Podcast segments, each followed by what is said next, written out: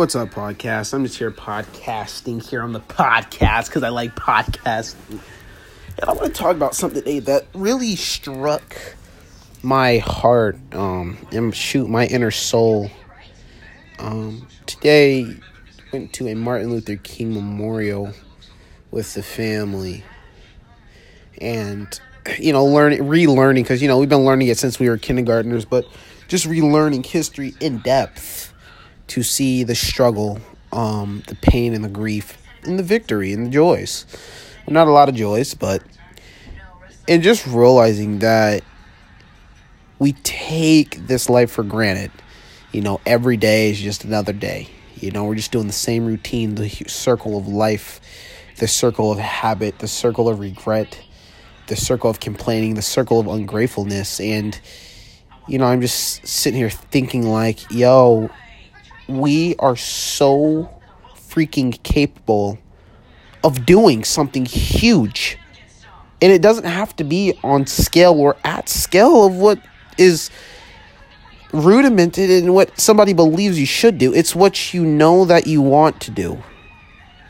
You know, MLK seen that it was hard and he seen that it was complicated, but he did not doubt his perspective or faith. Like nothing shook him. He knew that what he was doing was going to set the level for the next hundred generations.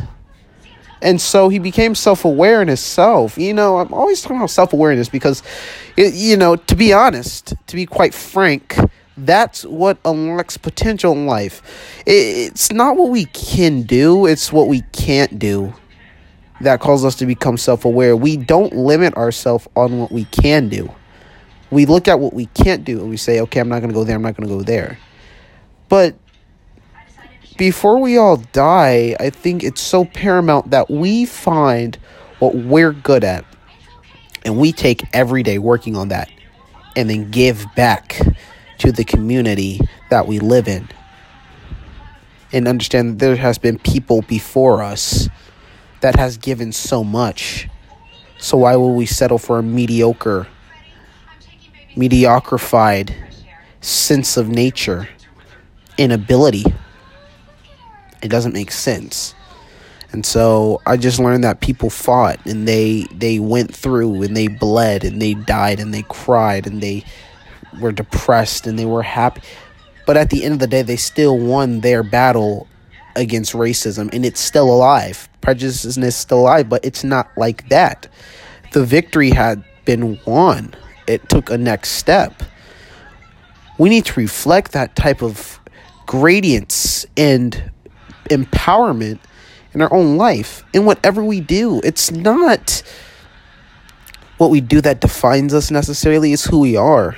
Who are you?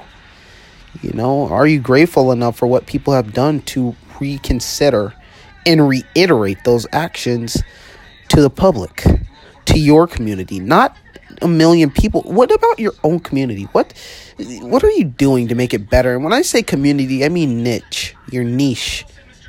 You know, I've been somehow helping people, you know, with their fitness goals and trying to help lose weight and if not lose weight, get more comfortable with their lifting, get them on a nice little plan, get the right supplements. It's amazing. I, I don't expect anything in return. The only return I expect is that they change their life and that they feel better. And through the history of people giving, consistently, I'm finding my community and I'm giving back without expectation.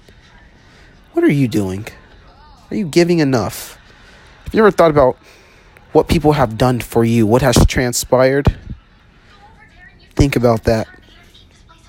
Love you guys, and I thank you for listening to Maximum Potential. Unlock your maximum potential. Peace out.